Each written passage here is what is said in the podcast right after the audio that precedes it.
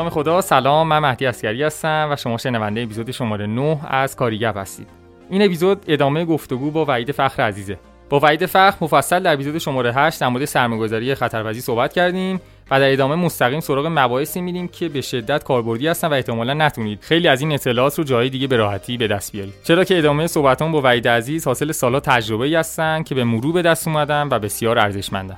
بیش از این در مورد این اپیزود توضیح نمیدم. بریم و صفر تا صد جذب سرمایه با وحید رو بشنویم.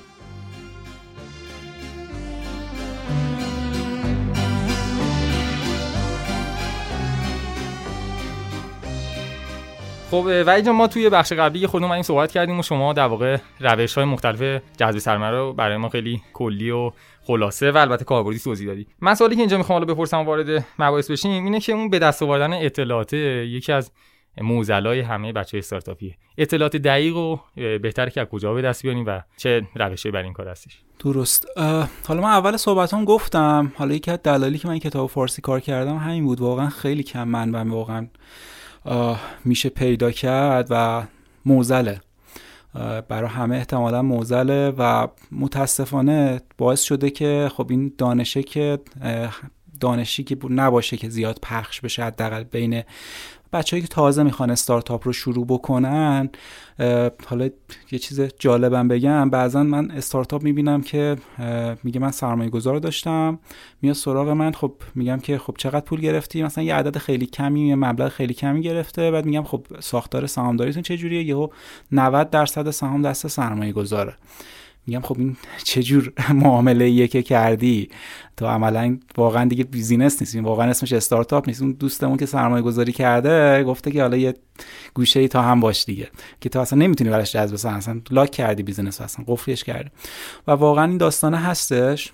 به نظرم چند تا منبع خیلی خوب هستش که منابع خارجی خیلی خوبی هستن. من خب همین کتاب Secrets of Sand Hill Road به نظر من اینکه کامل راجع به چرایی و فرایند جذب سرمایه و اتفاقاتی که میفته خیلی کمک می‌کنه. حالا نسخه آنلاینش هم هستش. حالا جای مختلف می‌تونن نسخه آنلاینش هم دریافت بکنن. خیلی سریع و شفاف می‌رسن احتمالا به چیزی که می‌خوان. شبیه یه حالتی شبیه گلستاری هم داره که حالا موضوع خاصی براشون سوال بود می‌تونن توش نگاه بکنن. نمونه قراردادم داخلش هست. خب خیلی از بچه ها مشکلشون بحثای قراردادی هستش. یه کتاب دیگه هست کتاب ونچر دیلز آقای برادفیلد نوشته فاندر تکستارز که بیشتر راجع به همین ترمای قراردادی قراردادهای سرمایه گذاری خطرپذیر هستش. و واقعیت اینه که خیلی از اون ترما داخل کشور ما هم استفاده میشه. یعنی مثل خیلی از تکنولوژی های دیگه که یا خیلی از مفاهیم جدید دیگه که خب داخل کشور اومدنش وارداتی بوده. ما چیز جدیدی واقعا اضافه نکردیم بهش. خب این مفاهیم سرمایه گذاری خطرپذیر هم عملا اینطوری اتفاق افتاده. خب اون کتابه و اون ترمای قراردادی که میاد اشاره می‌کنه در واقع همون ترمایی است که احتمالا سرمایه گذار به شما پیشنهاد بده. به نظرم کتاب خوبیه. یکی از کتابایی که من خودم خیلی دوست داشتم راجع به بحث ارزش گذاری حالا اگه علاقه داشتن به اون حوزه یا خواستن detail بدونن که من همیشه به استارتاپ های early stage و seed stage توصیه می‌کنم. خب ارزش گذاری رو شما خودتون زیاد درگیرش نکنید. مهم نیستش. برید با سرمایه گذار صحبت بکنید. بخواید مذاکره بکنید تاش یا به یه نفر دیگه بگین کار ارزش گذاریتون انجام بده. قرار نیست شما knowledge دانش همه چیزو داشته باشید. و وارد detail ش بشید. خب اون کتاب Dark Side of Valuation یا همون نیمه پنهان ارزش گذاری آقای آسوات داموداران هستش.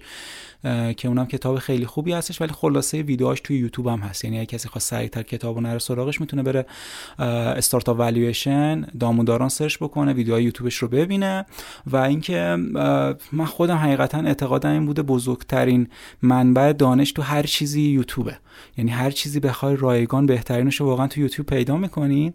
و من توصیهم اینه که برن سراغ یوتیوب. حالا ویدیوهایی که هست حالا چه فارسی ممکنه باشه و چه حالا آدم هایی که می‌بینید سرچ بکنید keyword ی که نمی‌دونید رو واقعا سرچ بکنید. چطور جذب سرمایه بکنید چطور در واقع کسب و کارتون رو رشد بدید چطور با سرمایه گذارتون در واقع مذاکره بکنید. هر چیزی که سرچ بکنید رو عملا احتمالا بهترین ویدیوهاشو تو یوتیوب می‌تونید ببینید و حتما به نظر من دیدنش کمک خواهد کرد که با یه دانشی بریم یه مشکلی که وجود میاد و بعضا ما سرمایه گذاری که داریم سرمایه گذاری های ناعادلانه ای هست به ضرر استارتاپ ها هستش. عدم دانشی هستش که بین سرمایه گذاران تفاوت دانشی که بین سرمایه گذاران و سرمایه پذیران وجود داره و خب خیلی از استارتاپ ها واقعا اون ترم ها و بند هایی که سرمایه گذار بهشون پیشنهاد میده رو درکی ازش ندارن چه اتفاقی می‌خواد تو کسب و کارشون بیفته و خب خیلی وقتا قبول می‌کنن خیلی وقتا سرش مذاکره نمی‌کنن و این باعث میشه که خب بعدا مثلا سالهای بعد به مشکل بخورن. یا همین موردی که مثال زدم که 80 90 درصد سهام تو همون اول دادی به سرمایه گذارت خب قطعا به مشکل می‌خوری در آینده. این چیزا باعث میشه که قبلش باید آمادگی لازم رو داشته باشی قبلش باید اون دانش کافی رو داشته باشی. به نظر من حداقل حتی توی زبان فارسی هم الان منابع خوبی داریم. یعنی تو یوتیوب سرچ بکنی دوره کارگاهایی که برگزار میشه حتی کتابایی که تازه داره میاد. یعنی اینا قطعا خیلی کمک خواهد کرد. آدم در جریان قبلی شما فرمودی که خیلی منابع کم اینا هستش. یه نکته که هستش من خودم مثلا خیلی درگیر بودم این زمانی برای جریان پیش اینا. قبلش هم داشتیم با هم صحبت می‌کردیم. ببین شما برای همه چیز دقیقا همونطور که شما گفتی توی یوتیوب می‌تونی قشنگ اطلاعات کسب کنی دانش کسب کنی یا مهارت یاد بگیری. ولی واقعا برای این حوزه خیلی کمه. ولی با این حال یه سری در واقع ویدیو انگلیسی زبان هست مشکلی هم نیست می‌بینیم اما مشکلی می‌دونی کجاست مشکل اونجاییه که اونا برای کشور خودشون دارن یه سری چیزا میگن. می‌دونی؟ این بومی شدهش تو ایران واقعا یه سری منابع در واقع یادگیریش خیلی سخت. و همینطور بنده و اینا. حالا من مثلا چیزی که خودم تونستم حالا یه خود یاد بگیرم اینه که یه خورده باید سعی کنیم کلا بومی شده یاد بگیریم. یعنی خیلی چیزایی که ما توی این ویدیو می‌بینیم واقعا برای کشور خودشون هستش. این مثلا چالشی هستش که حالا توی خود یوتیوبه بعد در مورد اون جریان آخری هم که گفتی واقعا نیازی که ما یه سری رو بدونیم. بعضی وقتا اینجوری میشه که بعضی از کارآفرینا تو رویای مستقل شدن در واقع یه حالت حالا شاید واژش خیلی درست نباشه برده یکی دیگه میشن. یعنی بخاطر اینکه خیلی ترما رو نمی‌دونن. باعث میشه که حالا یه سری امتیازهای خیلی بزرگی میدن به بقیه خب قطعا مشکل میشه دیگه. آره این هستش. حالا من راجع به صحبت اولت بخوام بگم به نظر من 70 80 درصد اتفاقی که داره تو ایران میفته حداقل حالا وی سی های حرفه یا سرمایه گذاری حرفه ای برمیگرده دوباره به همون چیزی که تو دنیا وجود داره. یعنی اونقدر ما تفاوت نداریم عجیب غریب. چرا؟ قانون تجارتمون قطعا متفاوته شرکت داریمون قطعا متفاوته مارکتی که داریم کار می‌کنیم قطعا متفاوته. شاید جنس قراردادهایی که میبندیم قطعا متفاوته ولی شاید اون ادبیاته و حالا اون مذاکره کردن شاید زیاد تفاوتی نداشته باشه و به نظر من خب مثلا اونا کمک خواهد کرد و قطعا موافقم. خب منابع فارسی کم و ولی خب می‌تونیم سعی بکنیم که اون نتورک اون شبکه رو ایجاد بکنیم و با آدمایی که فکر می‌کنیم که دانش این حوزه رو داره آدم ارتباط بگیره ازشون مشورت بگیره ازشون سوال بپرسه و کمکش بکنن چون به هر حال شبیه داستان مرگ و زندگی که خود یه موجود زنده داره این fundraise کردن هم بعضی وقتا شبیه مرگ و زندگی بر اون استارتاپ. و مسئله مهمی هستش که هم نیاز به وقت گذاشتن داره و هم نیاز به این داره که خیلی با دانش و با دید کافی سراغش بریم. خب قطعا موافقی که توی در واقع این اپیزود نمی‌تونی تمام پیش نیازهای ورود به جریان سرمایه‌گذاری از سمت استارتاپ رو بریم جلو. ولی من دوست دارم خیلی خلاصه وار یه سری پیش نیازا رو با هم بریم جلو. الان من استارتاپ می‌خوام برم سراغ سرمایه‌گذار. باید چیکار کنم؟ پیش نیاز اولیه رو که گفتم باید حداقل یه MVP داشته باشی محصول اولیه داشته باشی اولین traction ها رو داشته باشی مسئول شروع کرده باشی با کار کردن تا اینکه بری سراغ سرمایه گذار ولی شما برای اینکه وارد, وارد این جریان بشین نیاز به یه سری document دارید یه سری موارد و یه سری فایل ها رو شما باید از قبل آماده بکنید. چه فایل هایی شاید بگم دو دو جنس فایل خیلی مهم داریم. یکی فایل هایی که از جنس ورود به جلسه با سرمایه گذار و گرفتن جلسه هست و ارائه کردن به سرمایه گذار هست که اصطلاحا بهش گفته میشه پیچ دک که از دو تا بخش تشکیل شده که خود اون پیچه میشه اون پیچ کردنه و ارائه دادنه و دکم منظور همون فایلی هستش که شما آماده می‌کنید و بحث دوم هم اینه که وقتی سرمایه گذار وارد detail میشه یعنی اون مرحله رو رد می‌کنی اصطلاحا اون ارزیابی اولیه رو فیلتر اولیه رو رد می‌کنی از شما اطلاعات بیشتری می‌خواد که خیلی از اون اطلاعات داخل یه فایلی جمع میشه به اسم در واقع فایل مالی شما یا فایل پیش بینی مالی شما. هم financial projection دقیقا. همون فایل financial projection ه که جدا از اینکه historical data ی تاریخی کسب و کار شما داخلش هست داده ها و پیش بینی آینده کسب و کار شما داخلش هست. این نکته رو من تو پرانتز بگم. تفاوت اصلی یک business ی که میگیم استارتاپ با یک business معمولی و سنتی یک توی اون رشدیه که می‌خواد بسازه و اون market یه که می‌خواد بگیره و سرعت رشدیه که می‌خواد داشته باشه و دوما نگاه به آینده است. یعنی به سرمایه گذارم شما قرار آیندهتون رو بفروشین. قرار نیست الانی که هستین رو بفروشین. الان کمک می‌کنه که آینده ای که می‌خواین بهش بفروشین تثبیت بکنین کاری که تا الان کردین. ولی آخرش آینده رو می‌خواد ازتون بخره. آخرش به خاطر اون آینده میاد رو شما سرمایه گذاری می‌کنه. پس اون project کردن و پیش بینی کردن خیلی خیلی اهمیت پیدا می‌کنه. حالا مثلا من تو کارگاهی که دارم چه کارگاه ارزش گذاری چه کارگاه financial projection ه همیشه بچه‌ها میگم این financial projection ه اصطلاحا startup's bible ه. یه کتاب مقدس استارتاپی شماست. یعنی یه چیزیه که اونقدر باید روش وقت بذارین و یه فایل خوبی آماده بکنین و همیشه باید update ش بکنید و دیتای واقعیتون توش وارد بکنید که تاثیرش واقعا تو چرخه و عمر آینده استارتاپ شما خیلی بی‌نهایت خواهد بود. یه فایلیه که اصطلاحا قدرت کنترل کسب و کار شما رو داره رو کاغذ بهتون میده. شما یه سری ابزار دارین یه سری تنظیمگر داری داری تنظیم می‌کنی رشد کسب و کار من چه جوری باشه در آینده چقدر بازار رو بخواد بگیره چقدر هزینه بکنه درآمدش به چه صورت خواهد بود و خیلی موارد دیگه. فقط یه نکته دیگه هم بگم معمولا اون financial ت فقط هم بحثای مالی داخلش نیست. خیلی وقتا شاخص های کسب و کاری هم داخلش میاد. ما سری شاخصات هر کسب و کاری یکی مثلا user کاربرش براش مهمه یکی تعداد فروشش براش مهمه یکی اون تعداد بازدید کننده وبسایتش براش مهمه. هر شاخصی که داریم و عملا داخل اون داریم میسنجیم و می‌بینیم. جدا از این دوتا فایل که فایل اصلی است و شما باید داشته باشین که اون فایل ارائه جایی هستش که شما حالا قبل از جلسه یا تو جلسه به سرمایه گذار ارائه می‌کنین کارتون رو. اون فایل مالی رو احتمالا بعدا از شما خواهند خواست. احتمالا یه سری فایل ها و data ی دیگه هم خواهید خواست. خواهند خواست از شما که ممکنه مثل در واقع رزومه و اون CV آدم یا کارآفرینا باشه تا الان چی کار می‌کردن CV شون چه جوری باشه. اگه احیانا قراردادهایی دارین تو شرکتتون قراردادها به چه صورت هستش؟ یه سری محاسبات مالی مثلا خیلی وقتا شاید شنیده باشیم مثلا یه سرمایه گذار میگه LTV چقدره؟ مثلا ARPU ت چقدره؟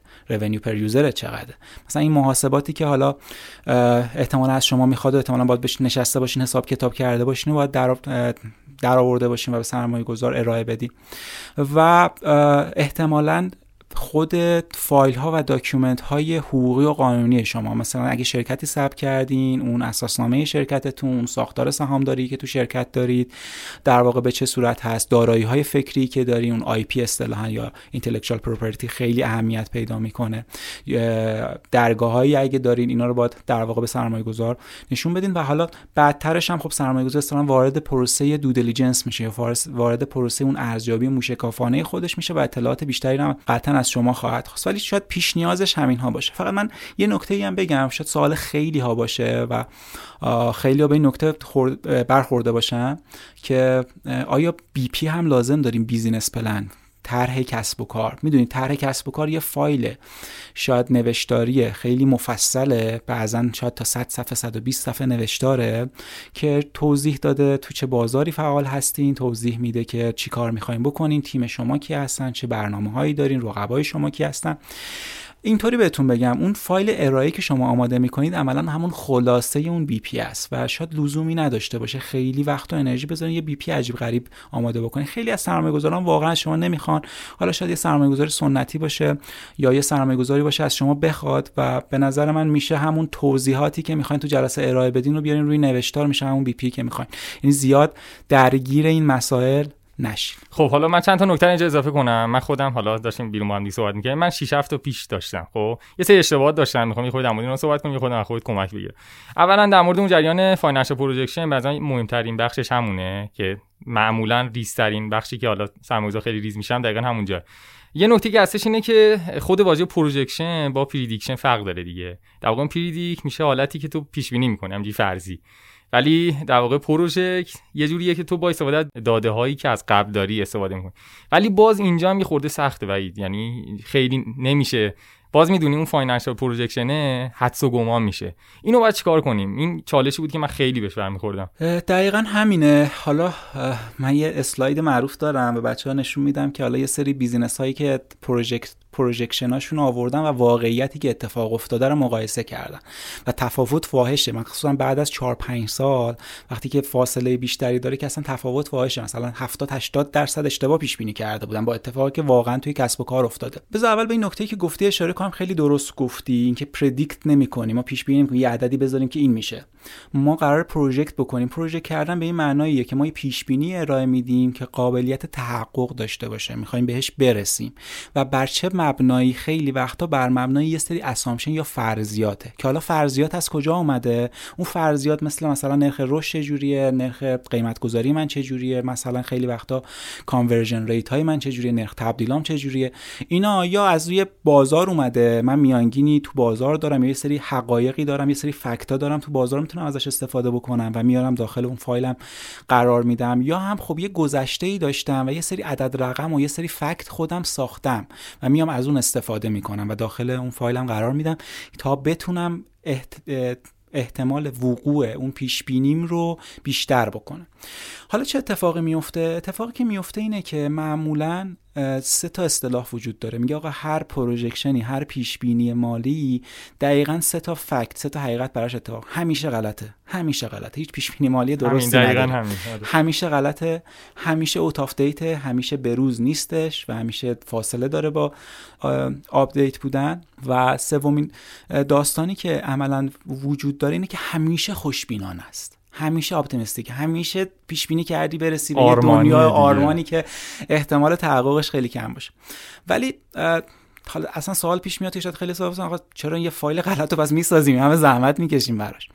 شما عملا همون صحبتی کردم به هر حال می‌خوای ویژنت و اون آینده تو بفروشی به سرمایه گذار. به هر حال باید یه جوری نشون بدی. همیشه پلن داشتنه بهتر از هیچ پلنی نداشتنه. به هر حال داری یه پلنی رو ارائه میدی و یه برنامه رو ارائه میدی که خب داشتنش کمک می‌کنه توی مسیر قرار بگیری.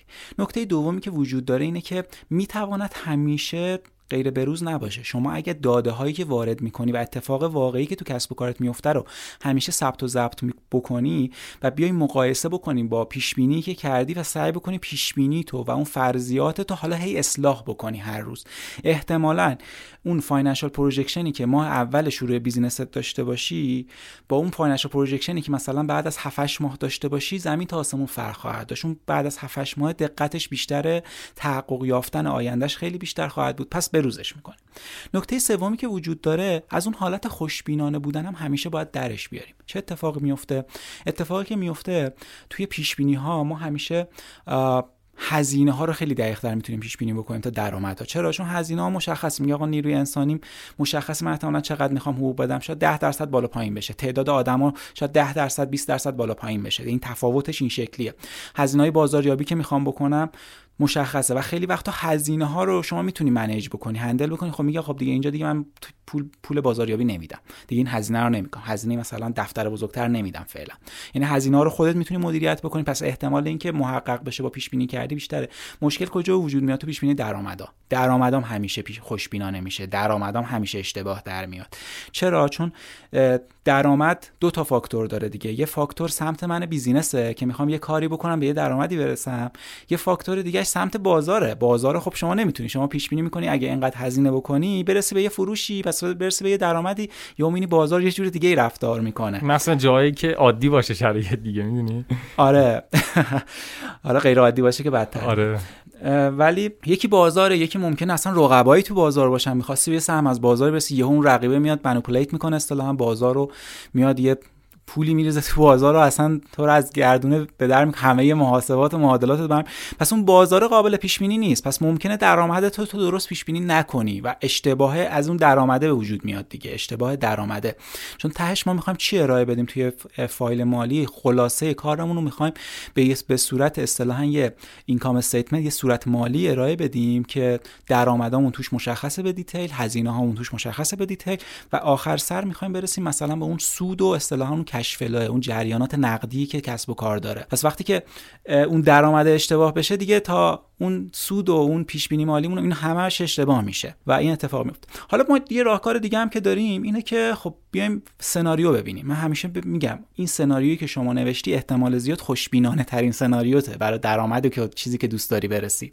بیا سناریو بنویس. سناریوی در واقع واقع بینانه هم بنویس. ببین اکچوال سناریو چی میشه؟ چه اتفاقی براش میفته یعنی اگر که مثلا اوکی 100 درصد فروشت مثلا یه تعداد فروشه 50 درصدش هم ببین. 70 درصدش هم به عنوان سناریو واقع بینانه ببین. چه اتفاقی براش میفته و سناریو بد بینانه هم داشته باش. یعنی به هر حال ببین که اگر که اون شرایط مطابق میلت و مطابق پیش بینیات پیش نره چه اتفاقی میفته پس دوباره از اون حالت خوشبینانه بودن می‌تونیم خارجش بکنیم. و یه نکته سومی که من همیشه میگم که این کارو انجام بدید و اونم اینه که می‌تونید benchmark بکنید. یعنی برید توی دنیا اون جایی که صورت مالی یا عدد رقم ها رو می‌تونید ببینید. مثلا business ها یا استارتاپ هایی که IPO شدن توی دنیا خب صورت مالیاشون مشخصه. ما خیلی وقتا عددهای اونا رو مستقیم نمی‌تونیم حساب بکنیم. نمی‌تونم بگم آقا اپل انقدر درآمد داشت یا آمازون انقدر درآمد داشت. پس منم انقدر درآمد خواهم داشت. نه قطعا نمی‌تونم. market متفاوته. اصلا زمین تا آسمون متفاوته. ولی خیلی وقتا ما نسبت ها رو می‌تونیم مقایسه بکنیم. خب مثلا من اولین کاری که یه business financial ش میاد پیش من میرم نسبت ها رو نگاه می‌کنم. مثلا میگم که profit margin ش چقدر؟ یعنی سود خالصش حاشیه سود خالصش چقدره؟ 10 درصد 15 درصد. بعد میگم که مثلا تو چه صنعتی داره کار می‌کنه؟ بعد میرم تو دنیا نگاه می‌کنم. تو این صنعت یا حتی تو ایران که شرکت هایی که توی بورس هستن و مشابهش هستن و توی کدال مثلا اطلاعاتشون می‌تونی نگاه بکنی آیا شرکت هایی که مشابه این هستن و تو این صنعت دارن کار می‌کنن این حاشیه سودا رو می‌سازن یا نه؟ حاشیه سودشون مثلا 3 4 درصده. پس چیزی که شما پیش بینی کردی پیش بینی درست و دقیق نیست احتمالا. پس نسبت ها رو مقایسه می‌کنن یا خیلی وقتا نسبت های هزینه ای اینم حواسمون باشه. مثلا میام نگاه می‌کنم. یه business ی توی نسبت به درآمداش مثلا سال آخرش پنج, پنج سال اگه پیش بینی بکنیم سال پنجمش سی درصد درآمداش رو اومده هزینه marketing کرده. خب و هزینه خیلی بالایی برای هزینه marketing ش گذاشته کنار. ولی یه استارتاپ اومده پیش من گفته آقا من 5 درصد درآمدم میشه. یا پس درآمد خیلی زیاد دیدی یا هزینه‌ات خیلی پایین دیدی. پس این شکلی هم ما می‌تونیم این مدل رو یه مدل بهینه تری بکنیم.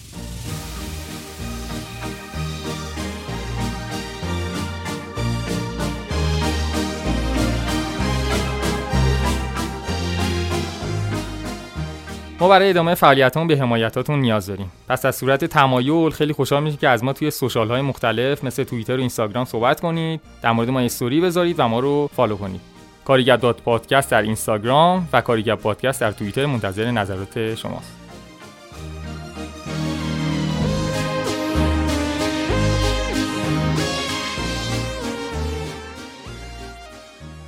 درسته. یه اشتباه دیگه که پیش میاد من خودم اسطوره‌شم تو این جریان اون pitch deck هستش من pitch deck اولیه که داشتم 50 صفحه بود. یعنی جوری بود که با سرمایه گذار داشتم صحبت می‌کردم مثلا دیگه آخرش خوابش گرفت. اینجا سرش میخوابونده نه قشنگ مشخص می‌شد که علاقه دیگه نداره که ادامهش رو بشنوه. خیلی باید کوتاه باشه خلاصه باشه. فکر کنم مثلا 10 15 صفحه بس دیگه درست میگم؟ ببین دو تا مپ هست یکی خود اون فایل است اون presentation است. حالا من توصیه‌ای که دارم همیشه به کسب و کارا اینه که دو تا نسخه داشته باشین. اشکال نداره 45 تا اسلاید هم داشته باشی. اصلا اشکال نداره. یعنی detail شما توضیح دادید ولی یه, یه نسخه کوتاه داشته باشین. دقیقا نقطه بهینش یه چیزی بین 10 تا 15 تا اسلایده که نهایت شما بتونید تو 3 دقیقه تا 5 دقیقه هم اگر یه جایی force بودی تو فرصت زمانی کم ارائه بدی اون رو بتونی ارائه بدی.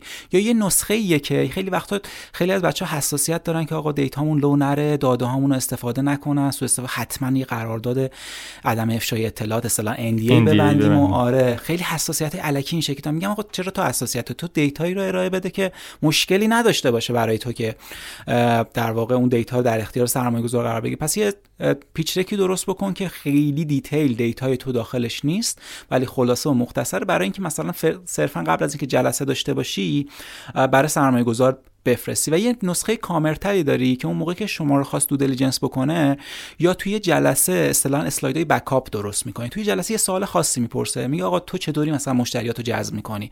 مثلا go to market strategy چیه؟ ورود به بازار چطوری اتفاق میفته شما برای اون یک دو تا اسلاید آماده کردی ولی تو backup slide هست. حالا اون اسلاید اون موقع میای نشون بدی نه اینکه تو ارائهت اونم بیای ارائه بدی. یا راجع به detail مثلا فنی کسب و کارتون می‌پرسه. لازم نیست حتما توی اسلاید شما ارائه بدید. میری توی backup slide اون موقع که پرسی براش ارسال میفرستی؟ یا بعد از اینکه مثلا NDA چیزی امضا کردی میای و اون اطلاعات کاملترت رو در اختیار سرمایه گذار می‌ذاری. حالا فقط من یه نکته ریزم اینجا بگم و اونم اینه که خیلی از بچه ها به نظر من مشکل توی ارائه دادن دارن. یعنی اون چیزی که می‌خوان ارائه بدن خیلی جالب نیست. یعنی خیلی وقتا یا خیلی طولانیش می‌کنن یا روی سری چیزهایی تمرکز می‌کنن که واقعا مهم نیستش و خیلی وقتا واقعا سرمایه گذار اون دانش بیسیک رو داره. بیای از اول بگی که خب اینترنت می‌دونیم که چقدر خوبه. توی فضای اینترنت می‌توان رشد کرد. نمی‌دونم اینترنت تو ایران رشد خیلی زیادی داشته. اینقدر اینترنت. یعنی این چیزاییه که احتمالا سرمایه گذار دوستن بخواد بره to the point بره جایی که واقعا business شما چیکار می‌کنه؟ داره تو چه بازاری قدم می‌ذاره؟ چه جوری می‌خواد بازار رو بگیره؟ اینا احتمالا نکته مهمتریه. یه دو سه تا نکته هم که من خیلی تکراری می‌بینم تو فایل های ارائه بچه ها یه جایی که اتفاق میفته خیلی وقت نمی‌ذارن برای اون design و طراحی اون فایل ارائه و این خیلی چیز بدیه. یعنی داری به, به سرمایه گذار یه همون اول کار دارین بهش میگه که من حتی برای فایل ارائه هم وقت نذاشتم. فونت ها فونت های default ویندوز مثلا از Tahoma استفاده کرده. آره از Arial استفاده کرده. انگلیسی ها رو بعد نوشته کلی نوشته ریخته اونجا مثلا مثلا کلی مقاله نوشته. اصلا شما فقط اسلایدات باید خیلی کوتاه باشه مختصر باشه bullet point وار فقط توضیح بدی رنگ های اصطلاحا متضاد استفاده کنی نوشتت با background ت فرق خونده بشه از فونت های مثلا خاصی استفاده بکنی فونت های default استفاده نکنید یه چیزای خیلی basic اولیه است دیگه. یه اشتباه دیگه هم که هستش حالا دیگه سریع از این جریان بگذریم. اون جریان یک درصد از بازار هستش که میگن آقا من مثلا یک درصد از این بازار بزرگی بگیرم دیگه اصلا می‌ترکونه اینم خیلی تکرار میشه. دقیقا. یعنی اونجاییه که همه می‌خوان یه اسلاید market size ی داشته باشن و فقط اون محاسبه اندازه بازار یه روش رو همه یاد گرفتن و اصطلاحا روش top to down بالا به پایین. میگن آقا 80 میلیون جمعیت چه می‌دونم اینقدر از اینترنت استفاده می‌کنن اینقدرشون رو از این صنعت استفاده می‌کنم اگر اینقدرش رو من بگیرم و هر کدوم هم انقدر خرید بکنم که دیگه میتره کنم اولا که خب بازار سنتیه که نشسته اون کنار نگاه شما بکنه شما به شما بخنده. دوم اینکه رقیبای شما هم نشستن اون کنار که در واقع شما بری کار خودتو بکنی. سوم که اون بازار گرفتنه که همینجوری علکی که رشد نمی‌کنه. باید براش کلی سرمایه بگیری. پول باید جذب کنی. اون پول کسی حاضر بهت بده. پول درست حساب کتاب کردی. یعنی خیلی جا باید ما برگردیم نگاه بکنیم که اصلا مدلی که داریم محاسبه می‌کنیم خیلی از فرضیاتمون اصلا مدل درستی هست یا نه؟ یه وقتی میگی من دوست دارم به یه بازاری برسم اصلا بازار شاید باشه میگه آقا یه بازار یه میلیون نفر است که هر نفری هم سالی چه می‌دونم 10 میلیون تومن هزینه می‌کنه تو این بازار. اصلا هست. کاری توش نیست. اصلا مشکلی توش نیست. ولی آیا تو بخوای اون بازار یه میلیون نفره رو بگیری چقدر باید براش هزینه بکنی؟ چقدر هزینه marketing داری؟ چقدر هزینه brand awareness ی داری؟ بعد نگاه می‌کنی میگی که business باید تو سال اول دوم یهو مثلا 50 60 میلیارد هزینه بکنه. آیا اصلا سرمایه گذاری حاضر هست به شما 50 60 میلیارد پول بده؟ اصلا business ت الان چقدر میارزه که؟ اصلا فکر کنی سرمایه گذاری هم 50 60 میلیارد به شما پول بده؟ چقدر سهام باید کل business رو بگیره. تا یه چیزی هم بهش بدیه. یه چیزی هم خودت پول بهش بدی. اضافه تر یعنی اینا رو باید در نظر بگیریم. دقیقا درست گفتی. آره دقیقا. مرسی از توضیحات کامل کنندت حالا ببین ما همین کارا رو کردیم. اوکی خب. به نظرم حالا دعوای اینجا شروع میشه که حالا اومدی با سرمایه‌گذار صحبت کردی. به نظر اکثر چالش حالا از اینجا به بعدشه. آیا یعنی همیشه اولین چیزی میاد تو ذهن آدم اینه که آیا اون سرمایه‌گذار مثلا خوبه یا مثلا نمی‌خواد سرم کلا بذاره یا مثلا حتی اون ویسیه؟ یه متریکایی هستش که بتونیم تشخیص بدیم که آیا اون طرف واقعا اومده کمکمون کنه یا می‌خواد سرم کلا اینا بذاره. آره قطعا هستش. البته یه اتفاق بعدی که افتاده این قبلا یه جایی بود و خب این سوال مثلا خیلی از استارتاپ ها می‌پرسن. میگن خب چجوری ما سرمایه گذار بین این سرمایه گذار کدوم رو اصلا انتخاب کنم؟ یه جایی بود که ما به عنوان استارتاپ قدرت انتخاب داشتیم. اینقدر سرمایه گذار الان دیگه قدرت انتخاب نداریم. من واقعیت متاسفانه به همه میگم آقا هر کی پول داد سریعتر بگیر. تا فقط پول رو بگیر که بیزینس زمین نمونه. چون الان واقعا معضل پول گرفتن خیلی کار سختی شد. حتی برای من سرمایه گذاری من یه روی استارتاپ سرمایه گذاری می‌کنم. از الان دغدغه‌م اینه که این یه سال دیگه دوباره پول تموم میشه. من شاید دوباره نتونم بهش پول اضافه بدم. آیا سرمایه گذار دیگری هست که به اینها round بعدی سال دیگه پول بده یا نه؟ خیلی معضل مهمی شده به خاطر همین حتی سرمایه گذاری که الان داریم می‌بینیم تو کشورمون رفتن سمت یه سری business هایی که سریع به بازدهی برسن business هایی که حالا اصطلاحا software as a service بیشتر نرم افزاری ان کارهای عملیاتی و عجیب غریب و هزینه های عجیب غریب نداشته باشن رفتن اون سمتی. پس متاسفانه الان تقریبا این شکلی شده کار سختی. ولی باز بخوایم یه hint ی داشته باشیم و یه نگاهی داشته باشیم اینه که یه نگاهی باید بکنن گفتیم سرمایه گذار یه کاری که می‌کنه کسب و کارا رو due diligence می‌کنه دیگه اون ارزیابی موشکافانه رو می‌کنه تا ته business رو در میاره که ببینه رو کی می‌خواد سرمایه گذار با کی می‌خواد شریک بشه. این کارو باید استارتاپ هم بکنه. بره ته اون سرمایه گذار رو در بیاره ببینه که خب اصطلاحا LP کیان سرمایه گذارا limited partner ها خود خود اون در واقع سرمایه گذار هم خب خودش یه نفر نیست که احتمالا یه سری سرمایه گذار داشته بهش پول دادن. ببینه که اون اصطلاحا بالا سریش کیه سرمایه گذار دیگهش کیه بعد ببینه سرمایه گذاری قبلیش کی بودن. business هایی که احتمالا رفتن سراغشون می‌تونه با اونا ارتباط بگیره. مثلا اگه می‌بینی تو پورتفولیو اون سرمایه گذار 5 6 تا استارتاپ دیگه است با آدمای اون استارتاپ ارتباط بگیره ببین چه جوریه. اصلا خود همون آدما می‌تونن connect ش بکنن به اون سرمایه گذاره اگه فرض فرضاً فهمید که اونجا سرمایه گذاری خوبی می‌تونه انجام بشه می‌تونه این کار رو انجام بده. نکته سومی که وجود داره اینه که مرحله و stage ی که خود اون کسب و کار هست با stage سرمایه گذاری و check size اون سرمایه گذار حتما مقایسه بکنه. شما وقتی یه استارتاپی هستی که یک دو دوران جذب سرمایه کردی. الان شاید مثلا توی سریز A مثلا 5 تا 10 میلیارد تومن پول بخوای نمی‌تونی بری سراغ شتاب دهنده ای که چک سازش نهایت 300 400 میلیون تومنه. یا برعکسش هنوز محصولات به جایی نرسیده که اونقدر فروش نداشته باشی نمی‌تونی بیای بگی که من 5 میلیارد 10 میلیارد 20 میلیارد پول می‌خوام و بری سراغ یه سرمایه گذار استیج بالاتر. حالا اینا ملاکایی هستش که می‌تونی مقایسه بکنی و خود اون ارزیابی کردن ارزیابی کردن آدما مدیرا به هر حال قراره که اون شریک شما بشه. اگه سرمایه گذاری بکنه احتمال داره که اصلا ازتون امتیازاتی بگیره مثلا عضو هیئت مدیرتون باشه. هر ماه باید بهش گزارش بدین.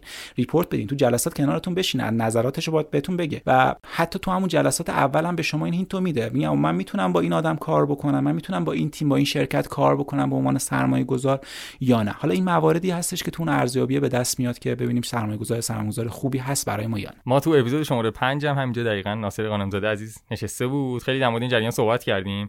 یه نکته که هستش و ناصر غانم‌زاده بارها گفته اونه که در واقع شما founder همیشه باید حواست باشه اون کسی که داری باش در واقع connection می‌زنی. اگه سرمایه گذار باشه که همیشه سهامدار تو میمونه. این که اصلا تو شکی نیست. حتی تو در واقع جذب co-founder هم تو باید دقت کنی. و همیشه یکی از مهمترین ملاکات رو روی اخلاق طرف بذاری. این خیلی نکته مهمیه واقعا. یعنی حالا درست هرجتون اسم باید واقعا پول رو بگیریم ولی این جریان اخلاقه این که اصلا آقا ما با اون طرف می‌خوریم چقدر ارزشمون مشابه هم دیگه فکر کنم اینم خیلی مهم باشه. دقیقا.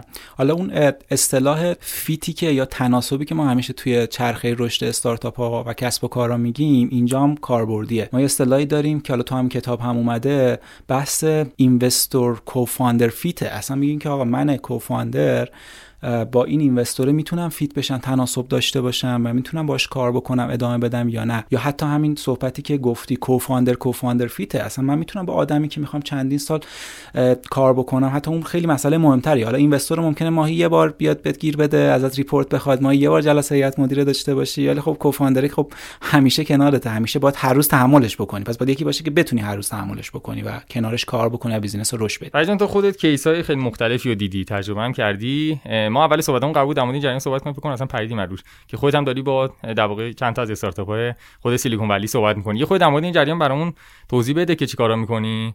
بعدش یه سوالی که من ازت دارم اینه که واقعا چطوری کوفاندر پیدا کنی؟ خدمت درس بکنم. خب من خودم خیلی تو این پروسه دوست داشتم همیشه یاد بگیرم و هنوزم خیلی چیزها هستش که من هر روز دوست دارم یاد بگیرم واقعا. و یه بخشی بود که من به این نتیجه رسیدم که خب یه خورده با business های خارج از کشور اون اکوسیستم حالا استارتاپی کارآفرینی که تو کشورهای مختلف دیگه هست یه خورده آشنا بشم. حالا اتفاقات خوبی افتاد. یعنی خودم شروع کردم به اون شبکه سازی با یه سری حالا business هایی که تو Silicon Valley بودن توی اروپا بودن تو شرق آسیا بودن. با اینا شروع کردم ارتباط گرفتنه و این باعث شد که خب با حالا حالت مشاوره شروع به کار کردنه. حالا بخوام مثلا یه موردش رو بگم که خیلی مورد جذابی بود. تقریبا یه سال و نیم با یه بیزینس توی سیلیکون ولی کار می‌کنم. یه استارتاپ خیلی جذاب تو حوزه در واقع ویمن هلس سلامت زنان و خانم‌ها کار می‌کنه. خیلی محصول جذابی داره. داریم با این دوستان کار می‌کنیم. دقیقا من یک سال و نیم پیش بعد 6 ماه یه round جذب سرمایه از یه angel تونستیم پول بگیریم. خیلی جذاب بود اون موقع. عددش حالا شاید برای ایران زیاد باشه ولی خب برای اونجا زیاد نبود. اولش مثلا 300 هزار 300 تا 400 هزار دلار خب پول گرفتیم به عنوان اصطلاحا pre-seed pre-seed تونستیم بگیریم و خب خیلی برای من جذاب بود. اون connect connect شدنه با آدما با کلی سرمایه گذاری که تو Silicon Valley خیلی حرفه‌ای سرمایه گذاری کردن بعد از جنس اینکه قراردادهایی که اونجا بسته میشه تفاوت چقدر تفاوت داره با کاری که ما داریم اینجا می‌کنیم و خود اون شبکه سازی چقدر اهمیت پیدا کرد که ما تونستیم این پول رو جذب کنیم بگیریم. یا حتی بحثای legal و قانونی هم خب من دخیل شده بودم دیگه. حالا یه جورایی به عنوان یه آدمی که advisory advisor CFO بود دیگه یه جورایی کار financial ش رو کلا انجام می‌داد چه fundraising چه بحثای tax ش و بقیه بحثا رو انجام می‌داد. من join شده بودم تیم. جالبه که خب تقریبا 6 ماه 7 ماه بعدش دوباره گفتیم OK بریم سراغ series A. round series A رو باید جذب کنیم الان درگیر اون round هستیم. مثلا lead investor رو پیدا کردیم. خب اونجا یه تفاوتی که مثلا با ایران داره شما ممکن اینجا یه سرمایه گذار پیدا کنید مفهومی به عنوان lead investor یا اون سرمایه گذاری که کار رهبری اون جذب سرمایه یا مرحله جذب سرمایه انجام میده زیاد معنی نداره. ما co-invest داریم. یعنی دوستا سرمایه گذار میان کنار هم دیگه سرمایه گذاری می‌کنن روی کسب و کار. ولی اونجا اول مهمه که شما یه دونه lead investor پیدا بکنید یه سرمایه گذاری بگی که خب OK من یه مبلغی می‌ذارم مثلا ما تو ایران نزدیک 3 میلیون دلار پول می‌خوایم. مثلا یه سرمایه گذاری گفته OK من مثلا 1.5 میلیون دلارش پول می‌ذارم روی کسب و کار شما 1.5 میلیون دلار دیگر رو میرم و سرمایه گذاری دیگر رو میارم خودم میارم یعنی حالا شما اگه لازم بود میگم بیایم بهشون pitch بکنیم. و دقیقا داره این کارو می‌کنه و داره بقیه رو میاره مثلا الان فکر کنم توی سه ماه نزدیک دو میلیون دلار رو commit کردیم دو میلیون دلار پول و احتمالا تا یک دو ماه دیگه کل اون round سه میلیون دلاری رم با اون business بتونیم ببندیم. و خب پروسش خیلی پروسه جذابی بوده. خب من یه سری جلسات داشتم و خودم خیلی یاد گرفتم از اون جلسات. مثلا با همین Andreessen Horowitz ما سه تا یا چهار تا جلسه داشتیم برای fundraising. با Sequoia جلسه داشتیم. اینا همه سرمایه‌گذاری خیلی بزرگ و غولی هستن واقعا. و خب با دیدگاهشون آشنا شدیم مثلا چه جوری دارن اون fund و اون سرمایهشون دارن مدیریت می‌کنن؟ چه دیدگاهی دارن رو چه business ایی دارن سرمایه گذاری می‌کنن ما یه دونه approval گرفتیم از در واقع Y Combinator. خب اونم خیلی جذاب بود اون دوره‌ای که business رفت تو Y Combinator. من خودم خیلی مشتاق بودم تو دوره برم هم یاد بگیرم بحثای کارآفرینی و اینها رو بیشتر و همین که ببینم پروسهشون چطوری هستش. حالا این کل مثلا یک و نیم سال اخیر بیشتر با اون business خیلی درگیر بودم. حالا چند تا business دیگه هم بودن. حالا بچه تو فرانسه بودن. خب اونم شرایط جذابی داشت یا مثلا دو تا از بچه تو کانادا بودن دو تا تیم تو کانادا بودن که مثلا باشون کمک کردم روی fundraising حتی اکثرا بچه‌ای بودن که pre-seed می‌خواستن. یعنی عددهای بین 100 هزار دلار تا 500 هزار دلار رو می‌خواستن raise بکنن. بعد term sheet ی که حالا میگم term sheet تو زیاد دیدی. term sheet خنده‌دار و عجیب غریب. حالا تو ایران بوده که چیزی ببینی؟ ببین ترم ها منظورم از term sheet هم بگیم دیگه شما آره.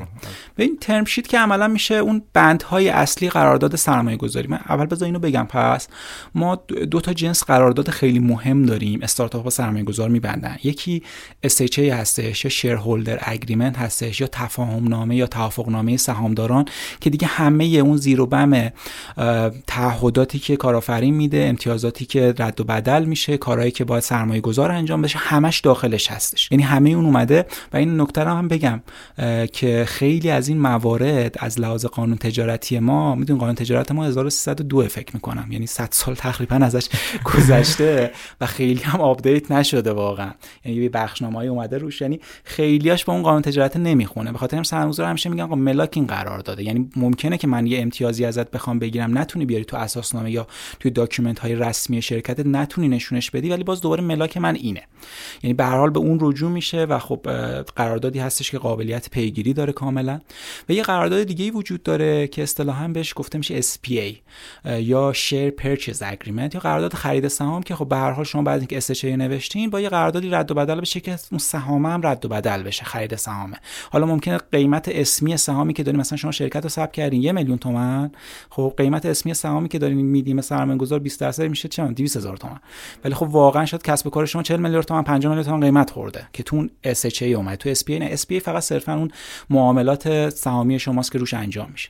حالا ترم شیت وقتی راجبش صحبت می‌کنیم اون درفت یا بندهای مهم و حساسی هست که سرمایه گذار براش اهمیت داره که کارآفرین اون رو قبول بکنه. و اون رو قبل از اینکه در واقع بخواد قرارداد اصلی رو بفرسته یا حتی موقعی که قبل از اینکه اصلا سرم پروسه سرمایه‌گذاری شروع بکنه میگه آقا این ترم شیت من اینه. تو اول باید اینو قبول بکنی یا اول سر این مذاکره بکنی سر بندایی. حالا راجع به این سوالی که پرسیدی بخوام بگم واقعا من یه سری ترم شیت دیدم که ببین من هر دو سایت بودم همیشه خب؟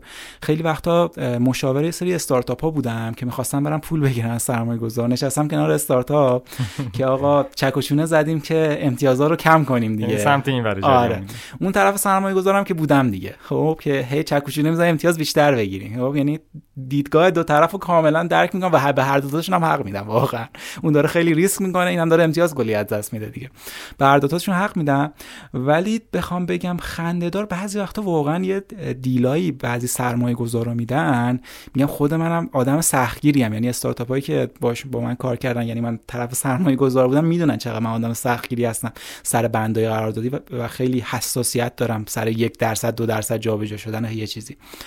ولی واقعا یه سری بندایی دیدم که دیگه همون معاهده ترکمنچای مثلا زنده کرده بود. یعنی مثلا یه سری چیزای عجیب غریب. مثلا من یادم یه سرمایه گذاری بود. خیلی تاکید داشت. یه business ی یه business ی داشت invest می‌کرد که business خیلی بالغی هم بود. بزرگ تقریبا ریسک شکست نداشت business. درآمد خیلی قابل توجهی داشت و داشت مثلا یه درصد خیلی کمی هم سهم می‌گرفت. مثلا 4 5 درصد داشت سهم می‌گرفت با سرمایه گذاریش بعد بند دسترسی به هم کلیه اطلاعات و data های شرکت به اساسی به کد source استارتاپ و کد source شرکت رو همیشه داشته باشیم. هر موقع که خواستیم سرزده بهش تو شرکت حضور داشته باشیم. هر کدوم از کارکنان لازم بود باید بیان به ما گزارش بدم گفتم آقا برده که نگرفتی واقعا. آره یعنی شما قرار یه سری یه سری کارا اونو انجام بدن. تو قرارداد بیار. چه می‌دونم سهامتو منتقل بکنن رشد بکنن پول و خرج کار دیگه ای نکنن گزارش بدن. به همینه دیگه. واقعا بیشتر از این و دخالت کردن بیشتر از این به نظر من بیشتر که کمک بکنه. اصلا به خود اون سرمایه گذار ضرر می‌زنه. یعنی به حال شما پول گذاشتی. می‌خوای اینقدر اذیت بکنی بیزینس رو و هدایت بکنی به یه اون یه سمتی که شاید سمت درستی نباشه. خب پول خودت هم از بین میره. یه نکته دیگه هم بگم مثلا یه سری قرارداد من می‌بینم. قراردادایی که اصطلاحا بهش گفته میشه KPI بیس یعنی شاخص عمل کردی توش تعریف میشه چیز بدی هم نیست. یعنی سرمایه گذار میگه آقا اگه این کارا رو کردی من انقدر پول بیشتر بهت میدم. یا مثلا من چند تا قسط پول بهت میدم. مثلا دو میلیارد می‌خوای بگیری من تو چهار تا چک 500 میلیونی بهت میدم. ولی مثلا چک دوم به این شرایط بهت میدم. این کارو کرده باش. ولی بعضی وقتا اونقدر KPI و شرایط شرایط سخت و پیچیده ای میشه که جدا از اینکه کمک بکنه اصلا به سرمایه گذار کمک بکنه که حواسش به پولش باشه ریسکش رو کم بکنه به خاطر همین داره KPI می‌ذاره. داره بیشتر بهش ضربه می‌زنه. چرا؟ چون خیلی وقتا اون یه اتفاقی که میفته دوباره یه آمار بخوام بگم نزدیک 70 درصد استارتاپ ها MVP که داشتن تا محصول اولیه که داشتن و پیوت 100 درصدی می‌کنن.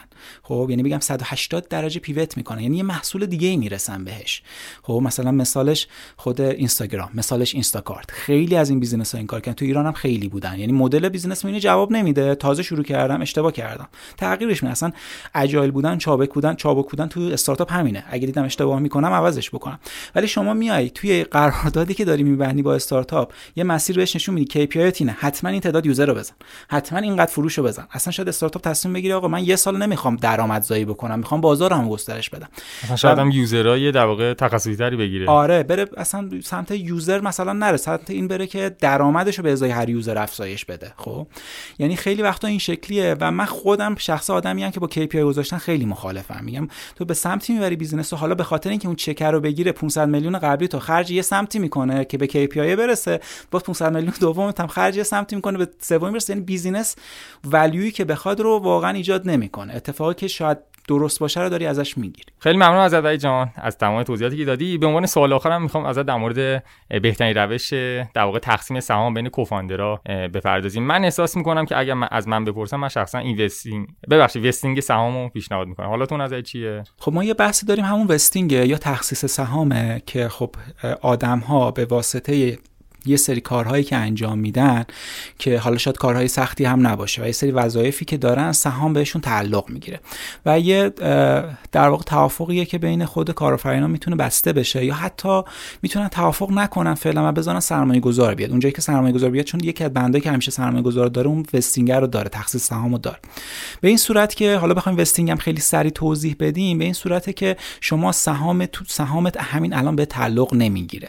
شما باید مثلا یه مدتی مدت زمانی که بین 3 تا 5 سال حتما full time تو اون شرکت کار بکنی تو اون استارتاپ کار بکنی تمام وقتت رو کسب و کار باشه. ممکنه یه سری وظایف خاصی برات تعریف شده باشه حتما اون وظایف رو انجام بدی. باید عدم رقابت داشته باشی رقابت نکنی مستقیما با کسب و کار. و اگه این اتفاقات بیفته هر سال یه بخشی از سهام به تعلق می‌گیره. خب مثلا اگه سال اول بگذره اصطلاحا 5 درصد به تعلق می‌گیره. اگه سال دوم بگذره 5 درصد اضافه تر تعلق می‌گیره. و الی آخر این به تعلق می‌گیره. و بهترین روش واقعا این روشه. ولی ببین قبل از وستینگه و این تخصیص سهامه و اون که بخوایم قراردادش رو بنویسیم لازمه که یه توافق کلی داشته باشیم. وستینگ هم یه سقفی داره دیگه. میگه آقا سقف سهام این آدم 30 درصد دیگه. حالا اگه کمتر شد بیشتر شد چه جوری خواهد بودش؟ خیلی وقتا یا باید بریم سمت مدلای اصطلاحا تقسیم سهامایی که اصطلاحا داینامیکن. یعنی مدلایی که تغییر می‌کنن تو طول زمان افزایش و کاهش پیدا می‌کنن.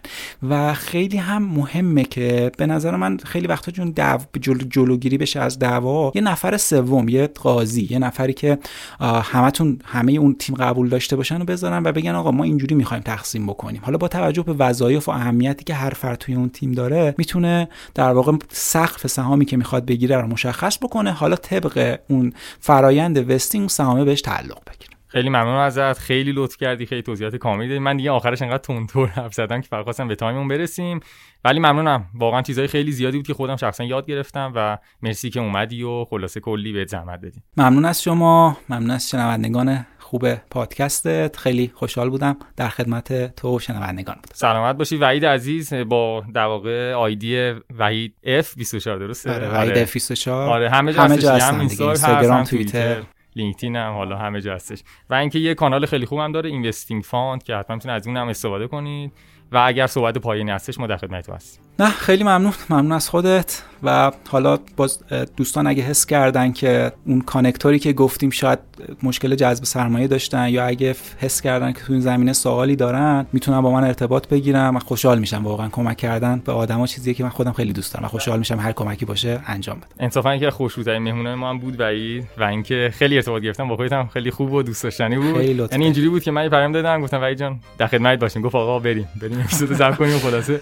خیلی به زحمت دادیم. سلامت باشید.